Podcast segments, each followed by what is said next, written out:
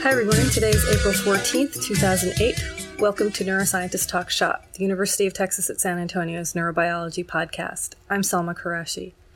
This week we were very lucky to be joined by Mario Capecchi. Mario is a recipient of this year's Nobel Prize in Physiology and Medicine for his work on gene targeting in the eighties, work which ultimately changed the face of research by ushering in the era of the knockout mouse.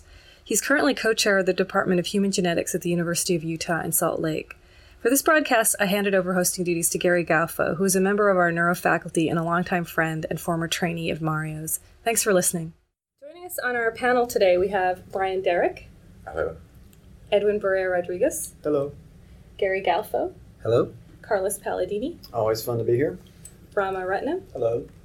Charles Wilson. Hey. And Todd Troyer. Good morning. Extra big group day. And myself, my name is Salma Qureshi.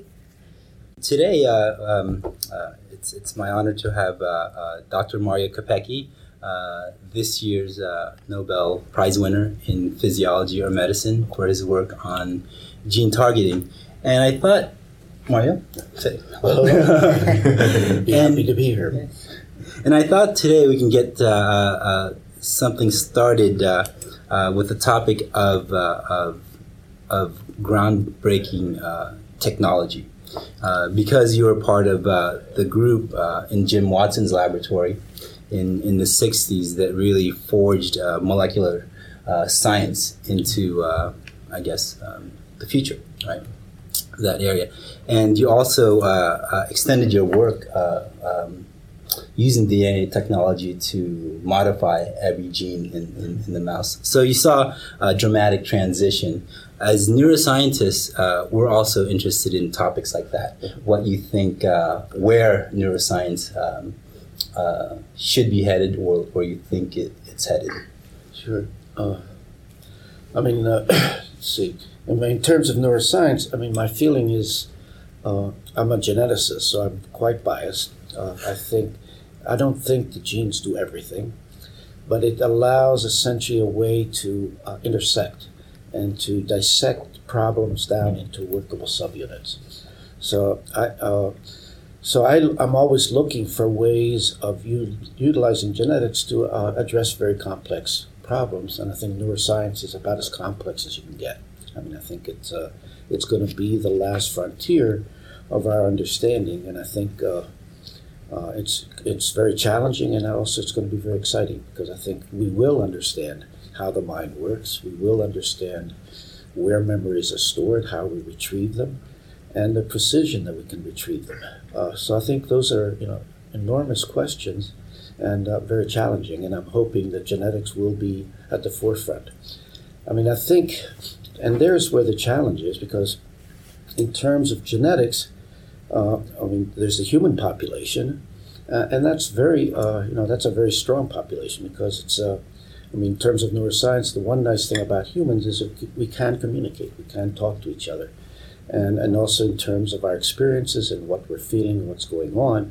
So in that sense, there's an enormous reservoir of uh, information that you can get from humans, but we cannot manipulate humans genetically. We can't set up crosses, uh, which is a, uh, one of the things you want to do in genetics.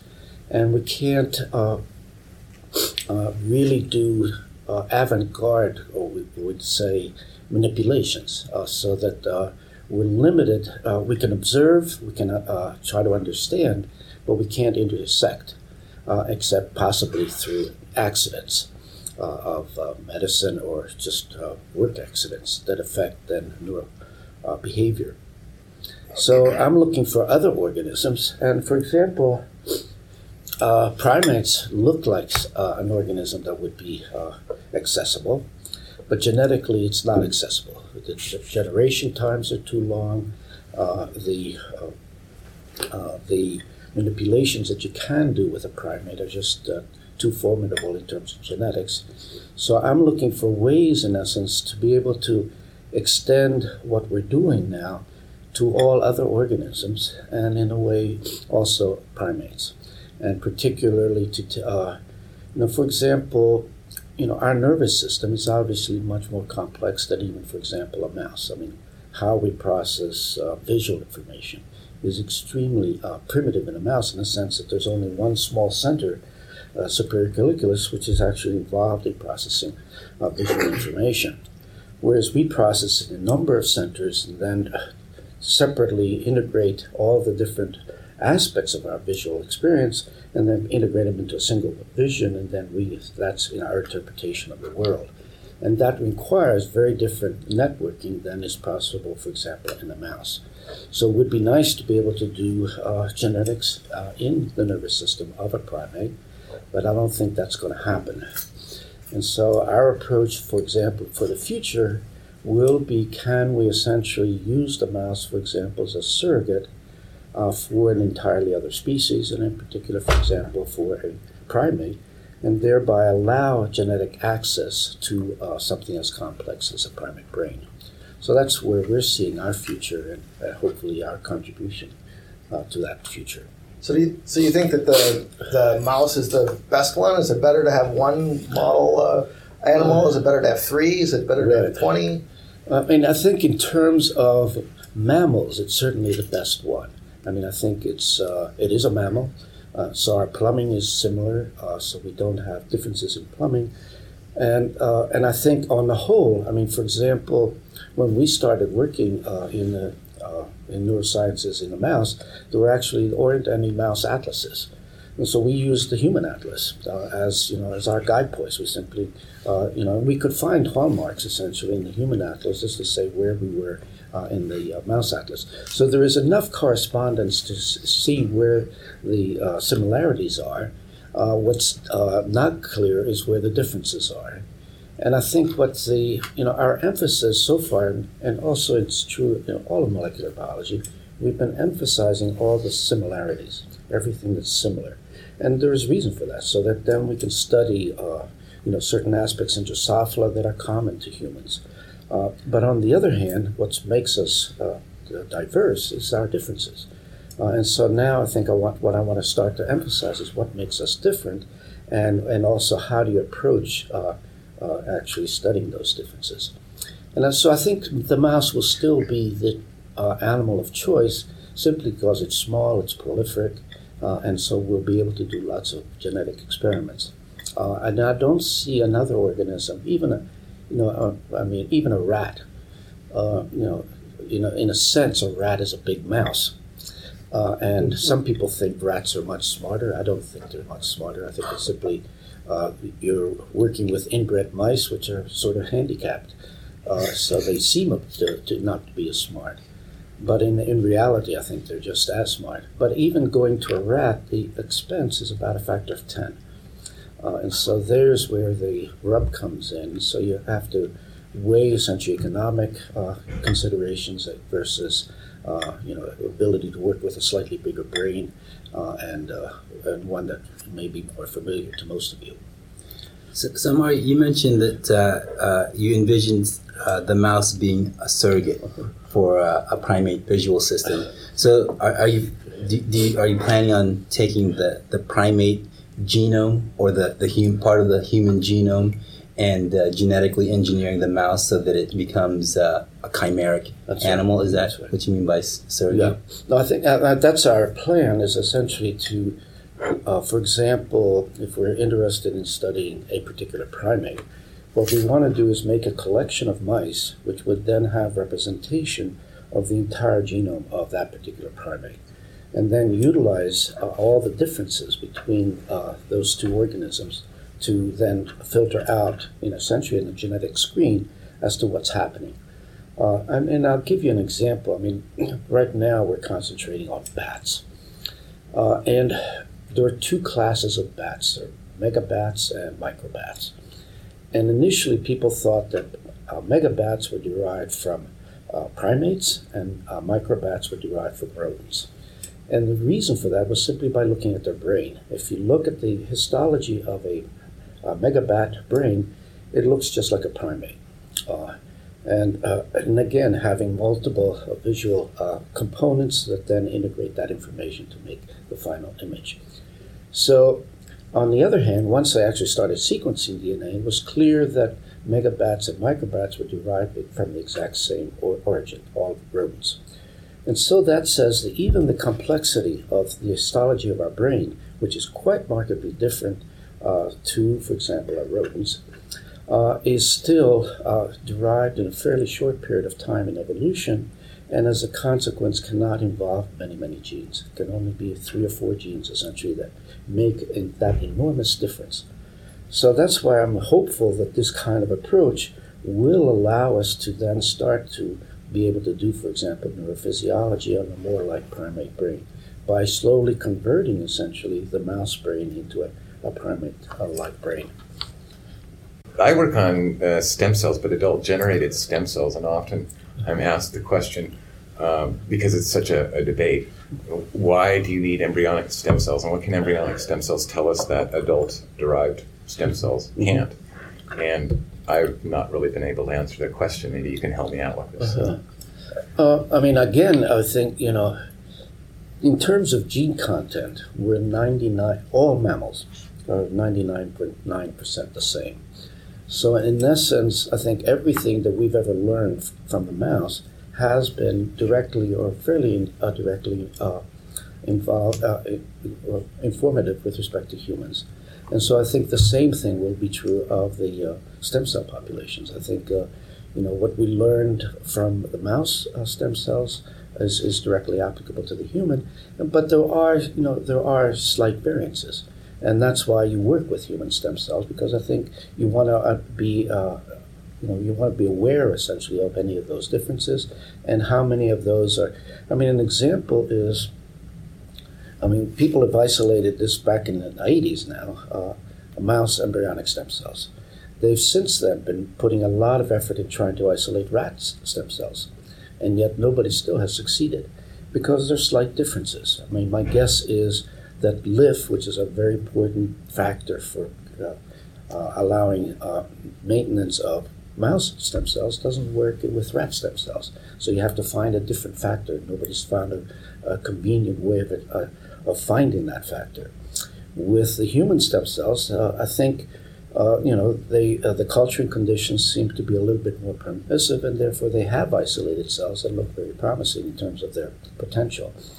Uh, so I think it's, and but those are the nuances that are why it's important to not only say, you know, always work with this system, but also work with a variety of systems. So always, you know, I never say put all your eggs in one basket. Always put your eggs in, in several baskets, because you don't know in the end which ones are going to be productive. Mm-hmm. At, at, the, at the beginning of your of, of this talk, you, you began commenting on how genes don't, you don't, I, I think you said genes don't do everything. Uh-huh, uh-huh. You know, and, and one of the, the challenges that we usually have, and, and even when we are teaching is, you know, they're what is it that the environment is then doing? So genes, we talk a great deal about genes and how they can drive behavior. Yeah. Yet we see changes that can occur, you know, due to the influence of, of and, and the, of the environment. The example that I always use is the visual system that you began talking about. So how do you see those two? Uh, I mean, I always look at them as, not as uh, opposite uh, poles in essence, but actually as interacting poles. That is, the gene, something has to respond to the environment. So you set up an organism, you have sensory systems, all which try to give you clues as to what's out there and utilize that for predictive value so that the organism can then survive. So I always look at it as an interaction. And, you know, and the brain is an extreme in the sense that not only is it interacting, but its actual organization, its function, and so on is dependent on its uh, its experience with the environment. So it's always uh, going back and forth. You have to have something, a sensor, you have to have a system that is sensitive to what's going on out there, and you have to have things out there happening in order to feed back to uh, uh, evaluate what's going on out there. So I, I always look at it as, you know, that it isn't uh, nurture or nature, but it's also the interaction of those two that are important with respect to every facet. And, and I think that, and the brain being an extreme example of that. Uh, I was gonna. I wanted to go back to the uh, em- embryonic stem cell uh-huh. debate, and um, one question I I've had about I, I don't know too much about stem cells, or, but how is that different to um, from uh, in vitro fertilization for humans? Uh-huh. In terms of technique and in terms of um, using um, pluripotent cells to it. I mean, I think in terms of, uh, I mean, the hope is, I think, uh, I mean, to be able to use stem cells for two purposes. I mean, one is as a tool for simply study. And an example, fairly soon people will be able to develop uh, stem cells from people that have different genetic defects. And so then you'll be able to study that in a population of cells that's capable of going through quite a few manipulations uh, in terms of differentiation into different types of cells, and then looking at the output uh, with respect to having different mutations uh, in that background. So I think that that's one aspect of it. And then the other is more therapeutic in the sense that the stem cells allow essentially manipulation before being reintroduced uh, for a particular therapeutic purpose. So I think it, it has, it's a, uh, so I think that's the difference between, you know, in vitro fertilization. You have a, a, a population of cells that you can uh, direct in a particular way. You make them, you know, you start out with a pluripotent stem cells. You may have a motor neuron defect, and so you Uh, make them differentiate along the neuro, uh, motor neural pathway, and then utilize them as therapy uh, in the soma- as somatic tissue in the body. And so I think, uh, and that's the other differentiation, is that simply, you know, you're working with somatic tissue as opposed to uh, germ cell tissue. And I think there people, uh, you know, in terms of just ethical concerns, people are much more uh, at ease in doing somatic manipulations where you're only affecting liver or you're only affecting skin, uh, some tissue of that individual that has a defect, whereas affecting, rather than affecting the germline, which then is going to uh, propagate to the next generation and so on. So I think the manipulations are quite different, and also the flexibility of the system is quite different. So on this topic, I'm wondering how you envision the future for gene therapy for nervous system. Uh, I was thinking sure. specifically about Huntington's disease, uh-huh, right. in which we know the genetic defect exactly. Yeah. We know exactly what we'd like to do, but we right. just don't know how to do it. Right. And and I think, you know, and with the nervous system, I think, again, you know, what terrifies people, I think, is that, you know, some of the damage is seems so extensive. I mean, particularly if it's a developmental defect where all of a sudden the circuitry is completely messed up, you know, how you, will you ever be able to correct that? But there are remarkable experiments that have been done in mice where, for example, you have a mutation that essentially affects neural development. Uh, and then what you've, that people have done in the mouse is to correct that gene in the adult mouse. And remarkably, you know, the, the system is so plastic that it actually helps and, and was curative, even though many of the circuits were completely never formed. Uh, yet, uh, what's nice about our nervous system, it is extremely plastic, and it's, you know, it's trying to do its best to figure out what's happening. You know, and many examples of people who have strokes, initially they'll be paralyzed on completely on one side and not be able to utilize it, and then slowly, essentially, Uh, there, essentially, the plasticity of the system allows it now to reroute itself, figure out what's going on, resense essentially what right and left is, and slowly uh, the, the motor control on that side becomes uh, is retrieved. And so I think even things that look desperate in terms of ever being able to cure it, my guess is it'll work. I mean, I think uh, simply because of the plasticity of the system. And sometimes even adding just trophic factors. I mean, it's not that we have to correct, essentially, the nervous system itself. We don't have to reroute the system uh, if we simply allow it away, for example, with Parkinson's disease, so now all of a sudden it has a source of appropriate neurotransmitters, uh, then the, the system itself will correct itself, given a chance. Uh, so I think what we'll see is a, a lot of essentially self-therapy systems where you'll introduce essentially cells which then will start producing appropriate uh, neurotrophic factors or neurotransmitters, and then slowly the system will reorganize itself and, and do the best it can with what it's got left. Uh, no, so I think it's, you know, it's, it's certainly not easy. And, you know, in all of this, I think we have to make sure that we don't oversell it in the sense that, you know, people will expect a cure tomorrow. It's going to take twenty, thirty years. But I think medicine in twenty, thirty, forty years from now is going to be remarkably different from what it is today, so, simply because it'll be knowledge-based. So, uh, so we hear we are hearing many many things about possibilities of the technology itself, but I, it seems that knock-in and knock-out is very... Um, is is fundamental enough that it can touch upon, say, plants, animals. I mean, it can be used for treating disease and so on. So where where is the scope? What what is what is limited? What can be done? What cannot be done? That's one question. Mm-hmm. Second is there's there's this huge concern among the, among people that the technology could be potentially create problems. Okay. So sure. How do you limit? What what is the limit towards? Well, I think the the limits are. I mean, I, you know, the limits I would initially set myself if I were uh, you know making such guidelines is initially don't do anything in the germline simply because. Uh, you know, what we think may be bright today may seem pretty stupid tomorrow. Uh, and so you restrict yourself to somatic tissue. And, and in that sense, anything you do is pretty much like ordinary medicine. That is, we're treating the patient. Uh, and so I think you can make that kind of limitation. And then uh, I think what we have to do is simply slowly try. I mean, I think you develop good animal models and try and do the best you can with that. And then once you've learned your lessons there, then you can start to extend it to humans. Uh, and you do it uh, small steps at a time and see what happens. And I think that's what will happen. I mean, people will try, uh, you know, the simplest types of operations uh, and then see what happens. And right now, I mean, gene therapy itself has gone through it. You know, it had a promise, you know, for now twenty years. And the problem has always been delivery. You know, it's it's, it's delivery and delivery and delivery. That is, you have to uh, create a hole. You have to uh, be able to correct enough cells to make a difference. And so far, that's been uh, very challenging. But we're just beginning to actually now see returns. And there are some now uh, trials that uh, look very promising. So I think, uh, you know, it's, it's just a, a lear- there's a learning curve, and you're going to have to surmount certain problems. And that's the one nice thing, I think, with uh, stem cell therapy is that maybe the delivery problem won't be as great because often, for example, the, the cells themselves know where to go. We don't have to direct them. They have guiding cues. You know, a liver cell knows it's a liver cell and it should be in the liver, uh, and so on. Uh, and so the cues are there. And so if we apply, apply appropriate, sufficient cells that, no, that are working, I think then there's a good chance that they will help. Uh, and I think we just have to explore and see what happens.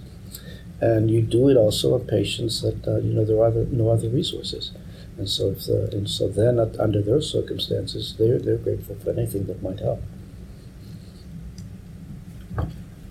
Oh, knockouts are, are quite popular now in learning and memory, and in addressing learning and memory. And one of the interesting things that I've seen is is that frequently in a knockout strain, although we do see deficits quite often. The deficits aren't as profound as you would have expected, and uh-huh. there appears to be a redundancy in backup systems. Yeah. And um, I, what is your view on that as a molecular biologist? No. How do you no, see no, it in the big I, picture? I think again, it's you know particularly with the nervous system, it's because of plasticity. I mean, it's looking for different solutions, and it may not be the one that it utilized during embryogenesis, but it's it works. And what you know, the rule of biology is simply. It doesn't have a logic. It simply tries different things until something works. And that's what the selection is for, is something that works. And we'll put together certain combinations. And you know, and we may not have thought of that particular combination, uh, but it works. And then the other thing you do is have backup systems. You always want to have partial redundancy so that if you destroy a, a component, you don't completely destroy the organism. So many, many genes aren't Uh, you know, it's not that they're completely overlapping, because if they were completely overlapping, then there's nothing holding it uh, in terms of evolution. But what they do is to partially overlap, and then uh, the overlap part gives you essentially uh, uh, a backup system, and then the non-overlapping part gives you selection to maintain that particular gene. And I think that's a scenario that's played over and over again. And I think that's one of the beautiful, beautiful things about biology. Is its uh, its flexibility and its redundancy. So I think we should actually anticipate that. Uh, and then I think what we have to do is simply be able to uh, know essentially, often we can guess essentially what the other players are. There'll be other family members, for example, of a particular gene, uh, so that uh, we can see who's likely to be overlapping and then start asking, well, is there overlap? Knock out both genes and, and look at that combination and so on. And that allows you then to start to address those questions. So, about plasticity. So uh, uh, one of the um, family of genes that you study are the homeobox genes, which were initially described in Drosophila. Um, when you knocked out a certain Hox genes, the mouse showed human-like symptoms of obsessive compulsive disorder, right? So how do you relate that kind of behavior to a set of molecules that's evolutionary concern? So how would these set of molecules yeah. um, act in, in Drosophila? Is, do, do you see a, sure. a one-to-one? Uh, no, I, I mean, uh, first of all, uh, Drosophila do groom. Uh, there's been some very cute experiments. What they do is uh, they simply sprinkle talcum powder over the Drosophila, and the ones that groom essentially shake them all off, uh, whereas the ones that aren't grooming essentially keep the talcum powder. So you have a very strong selection, uh, visual selection, to see who's grooming and who isn't grooming. Uh, and, and that way they've isolated mutations uh, in genes that uh, affect grooming, but nobody's uh, gone ahead and figured out what those genes are. Our prediction is some of them will be uh, Hox genes. Uh, and what's happened with Hox genes in terms of behavior is that they're very good switches for turning genes on and turning genes off. Uh, and so what they've been done is to be usurped now, once they've finished their role essentially doing embryogenesis and making the body plan, now they're being utilized for all sorts of other uh, roles in, in adults. As we're talking, essentially Hox genes are firing away in our brain. Uh, and these are completely new functions. Uh, and but they're, you know, again, they're turning the genes on and off, and they're good at that, and so it's been utilized for that purpose. And it's, again, an example where serendipity, simply evolution, says, you know, I've got something that can do things well. It can orchestrate turning things on and off, uh, and, uh, and let's utilize it now for a new function that's completely unrelated to what it normally was doing. So that seems to, to, to bring up the question of, Of suppose you have two poles of looking at genetics, one in terms of uh, of development and embryogenesis and starting from the beginning and setting up the system versus what's happening in an adult. And you can imagine that you manipulate genes and they have, because the system is so complicated and already there, it has very little to do with, with your developmental studies. Or not. I mean, there may be principles and, and specific things. So do you see them as being quite separate and we have to tinker around with both ends or uh, uh, an interaction pretty quickly? No, I mean, I think, uh, I mean, what they're going to be utilized is almost unpredictable. I mean, for example, Hox genes themselves in uh, during development pretty much stop at the hindbrain barrier. Okay, they're not expressed in the midbrain and the forebrain. And yet after after birth, now they're being found to be expressed all over the brain, uh, forebrain and midbrain. So what, where they're going to be utilized, I think, is unpredictable, and that's just a stochastic thing happening during evolution. On the other hand, Hox genes aren't simply turning on any old gene. They are looking at particular D N A sequences. So in terms of the molecular biology, you know, what are the likely targets to be involved in being to activated and repressed, then there is a commonality. And so you can still utilize that aspect of it to tell you what they're doing in the adult. So I think it's always a mixture. I mean, the more you learn about the system uh, in during embryogenesis, the more likely you are to be have some predictive value of what they're doing uh, in the adult. But, and we'll see many examples of this, particularly with respect to transcription factors, that, you know, a gene, it, you know, once it's there and it can be utilized, it's going to, the organism's going to start utilizing for quite unexpected things. Uh, and, but uh, we can take advantage of that. And, and an, you know, an example is the P A X six, uh, essentially, where it's, a, you know, all of a sudden uh, we've realized, you know, we, always we thought our visual, our eyes, were quite different from a, a Drosophila eye, in terms it certainly looks quite different and how it operates is quite different, and yet it's using the same molecular biology to initiate that whole event. Uh, and that's going to be common all the way through very early now, even things that are simply sensing light. They're not even looking at a visual system. They're simply saying, is there, is there light or isn't there light? We'll still be utilizing the system to initiate forming that system. So in, in, in terms of for neuroscientists using all these fantastic tools that you geneticists bring us, and um, so we like to knock things out in the brain and, and find out what happens. Um, but you're you're mentioning um, about plasticity in the brain and how, for example, homeobox gene can um, provide a body plan, but then it just turns on specific other genes in the brain after the, the body has developed.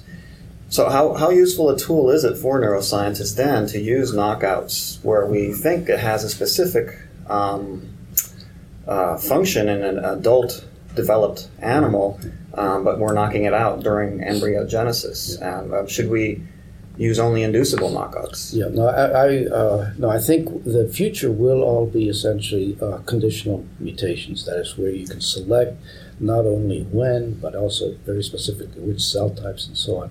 And to be able to do that, I mean, in the future, I'm hoping to see, you know, enormous developments. For example, right now, you know, G F P is pretty nice. I mean, it's, it's a green color and so on, uh, but the sensitivity isn't great. And I think we'll see improvements in capture times of, uh, uh, and also in uh, utilizing, for example, right now when we turn on Cree, it takes about a day for it to finally do its active thing. So those are pretty cr- crude uh, instruments. And, and I think we'll see enormous improvements, uh, both in terms of capture time, in terms of uh, the uh, reporter genes themselves, as well as the induction times, where you know now we'll utilize light essentially to turn on a gene, which is fairly instantaneous, rather than having to add a small molecule which has to diffuse through the whole circulatory system. So I think we're going to see those improvements and refinements, uh, and eventually be able to be at the level where we can utilize it to actually you know, address questions that we would like to in neurosciences. But uh, and then that's coming. I mean, it's uh, you know what's nice is uh, many of these things are limited essentially by computers, and you know we know what the rule of uh, improvements of computers is. So it's you know so we'll take advantage of that uh, to utilize uh, and be able to make much more sophisticated models uh, in the future than are presently available. But but yet the challenge that we have as neuroscientists comes with this, the whole issue of plasticity that we have been talking about, because, um, you know, I, I never forget this article written actually by, by a biochemist, and uh, he said that the molecules involved, for example, learning and memory, and there were hundreds of them.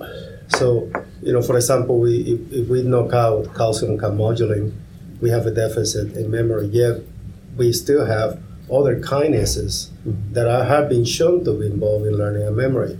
And so uh, still the challenge is, so what is this magic molecule that is supposed to do the thing? Yeah. And, and be, because th- there seems to be, as, as you mentioned, some redundancy you know, in the system, at least in the field of learning and memory, there seems to be some redundancy. Uh, yes, yet there is some deficit. No, I mean, I think... You know, we can't delude ourselves. Biology is very complex. And what we have to do is make the, our technology to uh, be equal to that complexity. We'll have to be able to utilize, you know, right now we're mostly activating one gene or inactivating a gene one at a time. Okay, we'll have to multiplex that and do that uh, several genes at a time. We'll have to be able to have several reporters giving back us information to us at, at a given time. And so I think we have to simply... I mean, to me, it's, complexity is challenging, but not, uh, you know, it's not unsurmountable. It's simply you have to improve it and continue to improve it, and we'll see that. I mean, I think, uh, uh, you know, the inventiveness of minds is quite remarkable. I'm always amazed at, uh, you know, how much progress we have made in the last fifty years, for example. Mm-hmm. And we, you know, scientists, uh, I always tell my students that, you know, we always overestimate what we can do in five years. But we always underestimate what we can do in twenty years. Mm-hmm. And the reason is that new technology comes along to allow you to do things, to measure things that you weren't uh, capable of doing before. You know, twenty years ago, it was impossible to think about having a sequence. You know, we're generating now a mammalian sequence in three months, uh, whereas it took, uh, the, you know, the human genome, it took uh, fifteen years. So we can see the enormous speed up of, of being able to utilize information, and now we simply have to address the complexity. And there's, there's no promise. It's a, you know it is very complex, and how, you know the more you get into it, the more you realize how complex it is. But nonetheless, it's it's not insurmountable. And so I think I find it as a challenge as opposed to uh, you know being uh, afraid of it. So th- this is a, a hard question to, to answer because you can only look back at it. So you had Jim Watson and Cree and other investigators discovered the structure of D N A. You pioneered a technology that manipulated D N A. So what do you think the next step is in D N A or gene biology? I think, I think uh, truly taking advantage of uh, a addressing the complexity in the sense that it's, things aren't just one or two genes. It's always a, a group of genes, and being able to then uh, follow essentially that in, that integration that occurs. You know, one of the things, I mean, a neuron, you know, it's quite remarkable. I mean, you could do a lot of things to that neuron. It's quite, uh, you know, and the outputs are quite uh, amazing, but they're always the same, essentially. Whereas what you're getting, you know, in terms of the nervous system is the interactions of many, many neurons to be able to talk to each other and then integrate something out of that uh, you know, uh, communication. And I think the same thing will be true in the next step, essentially. We have to now start to think uh, in more global context in terms of, you know, what are all the different players and how are they shaping things that uh, and give you new properties that are not there in terms of the individual components. So I think that's where the, the next integration will be, is uh, uh, and and also all the technology that will allow you to do that. And it's going to, you know, one of the, and, and then the other thing we have to do uh, is to be able to put this in a format that we can comprehend. I mean, I think, you know, what we're going to do is be feeding up an enormous amount of information into a computer. It's going to spit back out the results, and then we're going to have to put it in a format that's co- comprehensible to us. Uh, and uh, and that's always a challenge. I mean, I think it's, you know, our ability to communicate what's happening in terms of actual what's uh, happening is uh, is going to be very challenging. So I think that's where I see. But it's always, uh, you know, it's always going to be information driven and utilizing most from uh, the uh, the most essentially being able to extract the most from that information base. Uh, we had a remarkable childhood. Prior to entry to the United States, uh-huh. Did, uh-huh. would mind sharing that? Uh, well, I mean, I think uh, I look at it as uh, stochastic. That is, uh, I mean, uh, uh, when I was a child, essentially, my mother uh, was uh, interned in Germany because of her anti-Nazi, uh, anti-fascist uh, sentiments, and also, you know, making pamphlets and so on. Uh, showing her sentiments. So she anticipated being picked up, and she actually was picked up. Uh, and then what she had made is some, uh, uh, had lined me up to be with a particular farm family that would then take care of me during her uh, internship. Uh, but the money ran out, and so then I was put in the streets. Uh, and so, uh, and, and I was essentially in the streets from age four and a half to nine, uh, fending for myself uh, most of that time. Uh, and, you know, I look at it as more or less stochastic in the sense that, you know, one is uh, children are enormously resourceful. I mean, I think, and resilient. I mean, that, and they also don't question what situation they're put into. I mean, it's simply this is the world, and then you accept it, and then you work from those premises. Uh, and most of the time was spent uh, trying to find food and shelter. Uh, and but you know many people also under the same circumstances didn't make it, and and what we're seeing is a selection. Okay, the ones that survived are still here talking. The ones that didn't uh, didn't make it. So I think it's, you know, and that to me is more or less stochastic. I mean, you're lucky, uh, and then you go through that experience, uh, and you do learn some things from it. I mean, I think uh, one of the things that uh, I run a lab in where people. We more or less do everything in the sense that uh, you know we we want to have people that are capable of doing molecular biology. We have uh, people that are trained in neuroscience, embryology, people from medical background. So we have a fairly wide range of expertise present. And hopefully, for example, if we have to do histology, we do it ourselves. We don't send it out and somebody else does histology, simply because I think one. Is that the individual who's doing histology is the person that's going to have uh, you know, the best eyes and be the most uh, affected by the results, and therefore look at it much more carefully. And secondly, it's, you know, if you're working with the system, you start to get a feeling for that system, and, and you have to get your hands into it, uh, and therefore you have to do the experiments yourself. So, and I think that uh, arose from that period in the sense where, you know, you're initially responsible for everything, and therefore you want to make sure you can handle all the different aspects of that problem. Uh, But, uh, you know, and but on the other hand, you know, if I given a choice, uh, certainly my daughter, I wouldn't put her through the same thing. Uh, and uh, hopefully we did the right thing, you know, giving her a more pampered life. Mm. But it has a happy ending, too. And, like, uh, yeah, I believe yeah. your mother was interned in Dachau, is that correct? Uh, she was, uh, we're, now it's, uh, we're not, sh- we know she was interned in Germany. We're not positive it was Dachau. Uh, and uh, they're now actually, people are looking to find out exactly which uh, camp she was uh, interned. There are a number of camps, actually. What the best evidence we have right now is that she was in, near Munich. Dachau is in Mu- out near Munich, but there are also several other camps uh, in that uh, uh, area that could have been in. But they had a happy ending. They had a happy ending. So it took about two years, actually, to find me again, to retrace my steps as I was wandering through the uh, countrysides and going from city to city. Mm. And she found you. Uh-huh. And I heard, and from what I read, that they, they, you had your first bath in years. Uh, the, the first bath in uh, six years, actually, or well, no, nine, eight, nine years probably. uh, did you enjoy it or did you hate it? As a kid, no, that was fun. No, that, no, that was actually in, uh, in the ancient Roman baths, so that was quite uh, uh, that was quite uh, remarkable. Uh, but uh, no, and many, many firsts. I mean, you know, just even sitting at a meal uh, and having a meal was uh, not a common thing.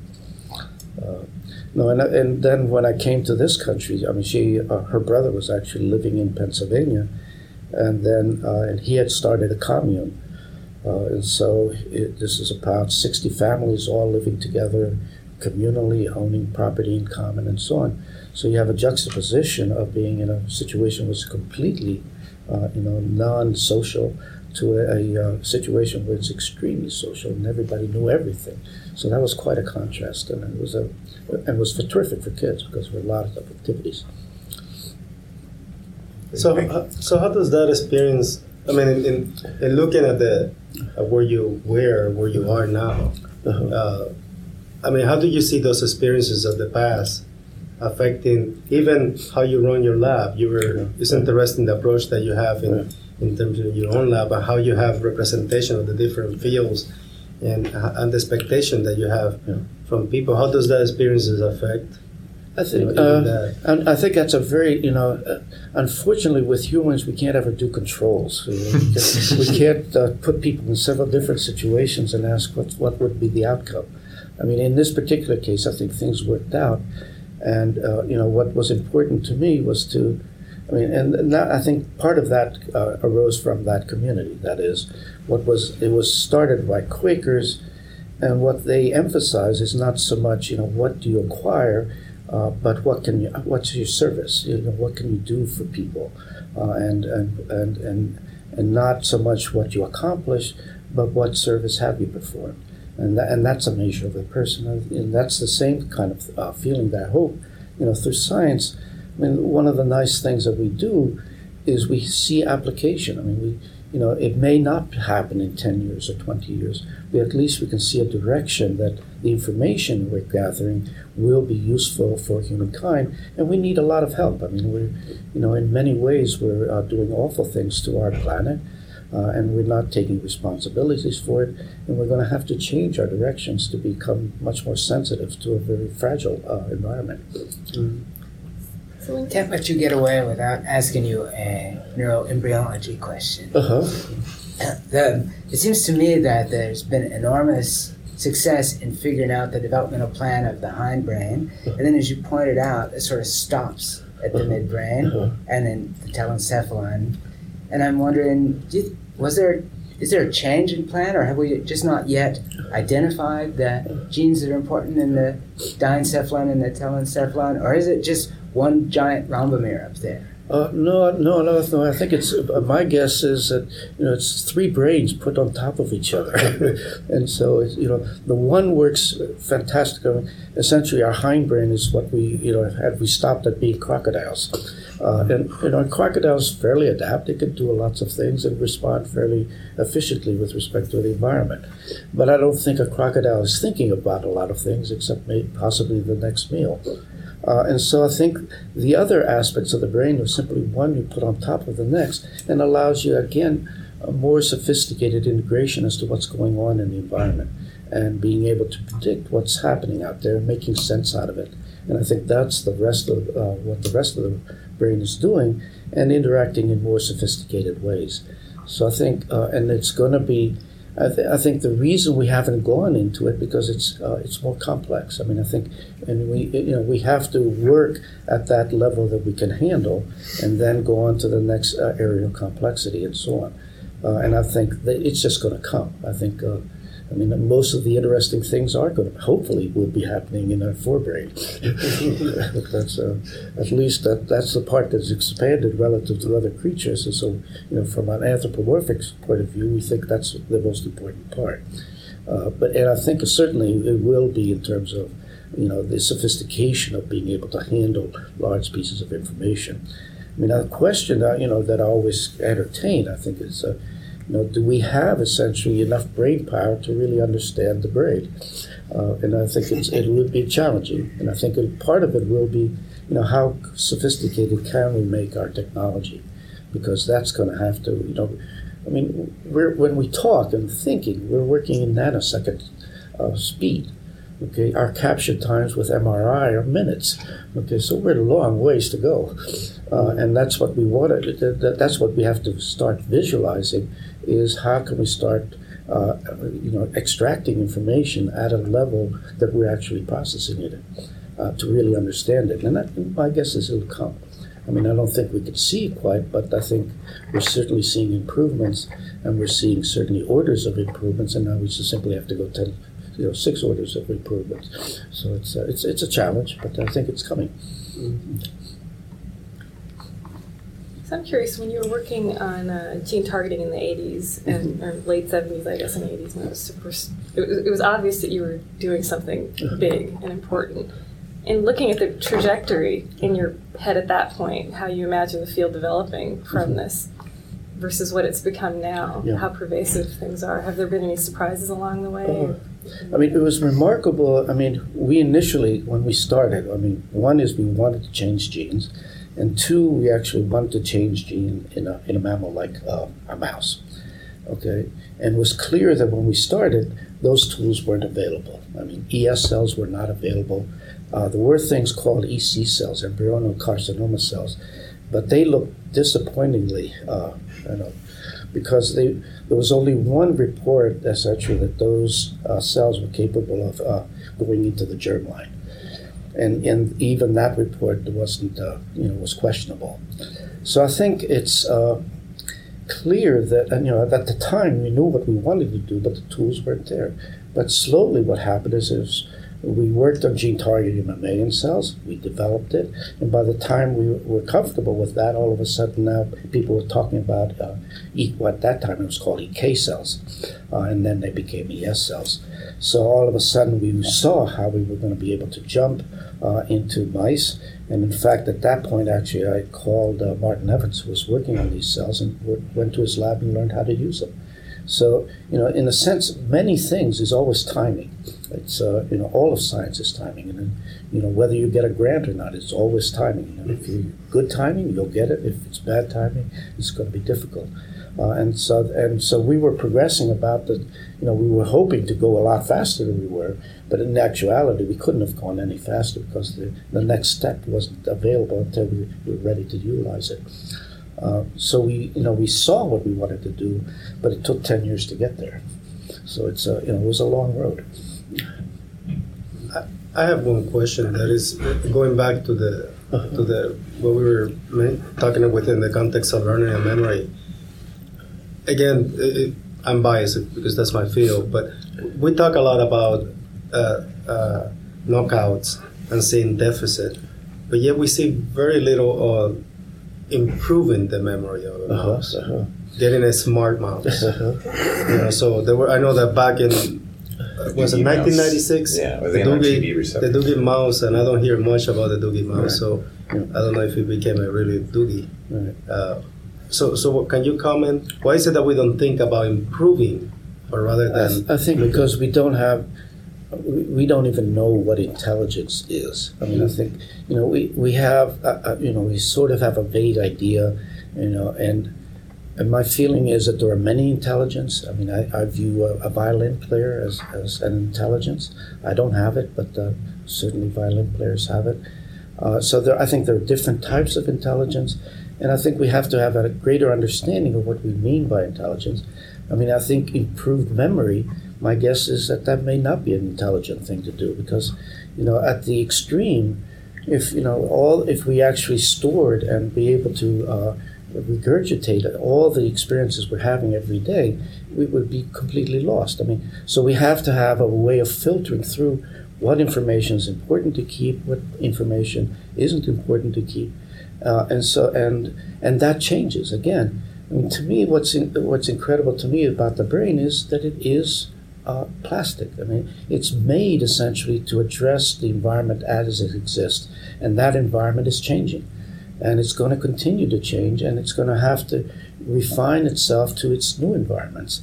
Uh, and so I think even the definition of intelligence is going to change as time goes on, because I think we're becoming a much more information-oriented uh, world in essence. So I think it's going to play a different role, and uh, and what we're going to be capturing, you know, ten years from now in terms of even our kids is going to be quite different, and we can see it already. I mean, what you know, what's uh, turning them on and off is quite different from what was turning us on and off, uh, and so I think that's the uh, the challenge to me. I think uh, so improvement I think is a you know is a we only will know that once we really understand it. I mean, and I think we're a very long way from understanding it. I mean, we just really you know what we I always look at you know what we know as being measured in uh, millimeters, and what uh, you know what's needed to be known is going to be measured in many meters. Mm-hmm. So we're orders of magnitude separate. And we don't have the appreciation now, I think, to really address those questions. I mean, that's why I find uh, discussions of, you know, people saying, well, this group is more intelligent than the next group and so on, is completely ridiculous because we don't even know what that means. Uh, and uh, and, I, and, I, and again, I would say that that's going to change with time. Uh, so it's uh, no, and and so I think uh, you know until we know those questions, we won't be able to address improvement, and we won't even be able to. You know, we uh, hopefully our education systems are improving, but uh, you know that's even doubtful, uh, and uh, so I think we have to uh, you know we have to address those questions and be able to get an understanding, so that then we can eventually. I mean, I think it will be important for us to improve our brain, because it will have to handle much more information than it currently uh, is exposed to. Uh, um, quick question on your uh, mm-hmm. your. your perspective on it. So institu- academic institutes are popping up across the country at an alarming rate. So H H M I has uh, the Janelia Farms, and you mentioned what they're trying to do is uh, recreate the, uh, the, the Cavendish uh, laboratory or Cree, you know, the site of discovery. They're trying to do that. So uh, you were at Harvard in the late sixties and early seventies, and then you went from a very established institute to really a new inst- a new university with respect to research, University of Utah. And within thirty years, you helped build the uh, Genetic Institute to a, uh, a world-renowned center. Do you have any, do you see any commonalities amongst these institutes and uh, uh, uh, some of the uh, things that were used to to help boost institutions along? Yeah, no, I think, uh I mean, the, I think the formula that we used, for example, at Utah, was recognition of one. You know, one has to work with the resources you have, and then make the best use of it. And so, what that allow, uh, makes you do is to make selections. I mean, we uh, we decided that what we would emphasize, for example, is genetics, uh, and so and at the expense of other things, uh, and so and then uh, and and we I think we were successful essentially in. Uh, you know, getting good representation of genetics at every level. I mean, starting from bacteria all the way through humans and everything in between. So, uh, and I think again, what uh, I mean, what I would urge is simply, you know, find a niche, uh, and and then the other thing is always you want to uh, look into the future. I mean, I think it's you want to build essentially You know, we, I mean, for example, right now, all our hiring is at the level of uh, assistant professors. We want to essentially build a young group that will replace us. I mean, we don't want to become top-heavy, because then all of a sudden, you know, you're going to go through a phase where everything's going to drop. And so what we want to continue to do is build from the bottom up and uh, encourage, essentially, you know, it's the young minds, essentially, that are going to be the minds of tomorrow. And so that's where our resources should go. And again, what you have, you can't be good at everything. And so what you have to do is figure out, you know, what's your nucleus and build on that, and then continue to uh, improve and, and strengthen that.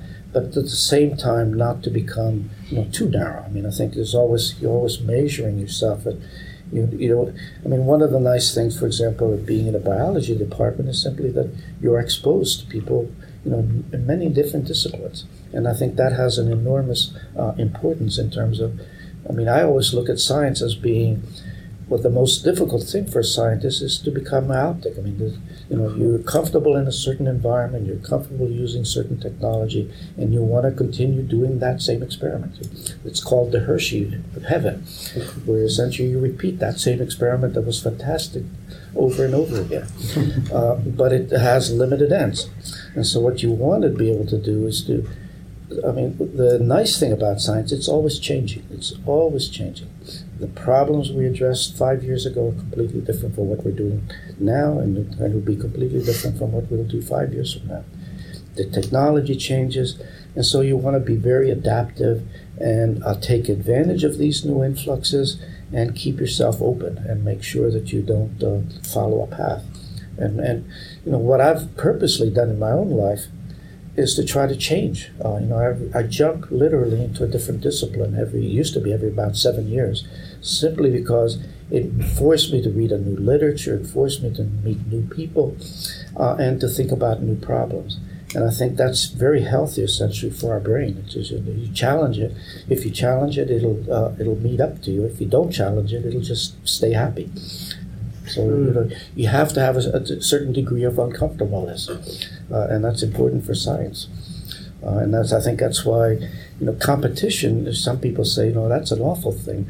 But I think competition in the, is in that, uh, when it's used appropriately, is actually a very good thing, because it's always, it maintains the challenge. It keeps you off guard and thinking. Well done. Thank you for being here, everyone. Thanks for moderating, Gary. Yeah. And this has been Neuroscientist Talk Shop. Thank you. Thank you. Thank you.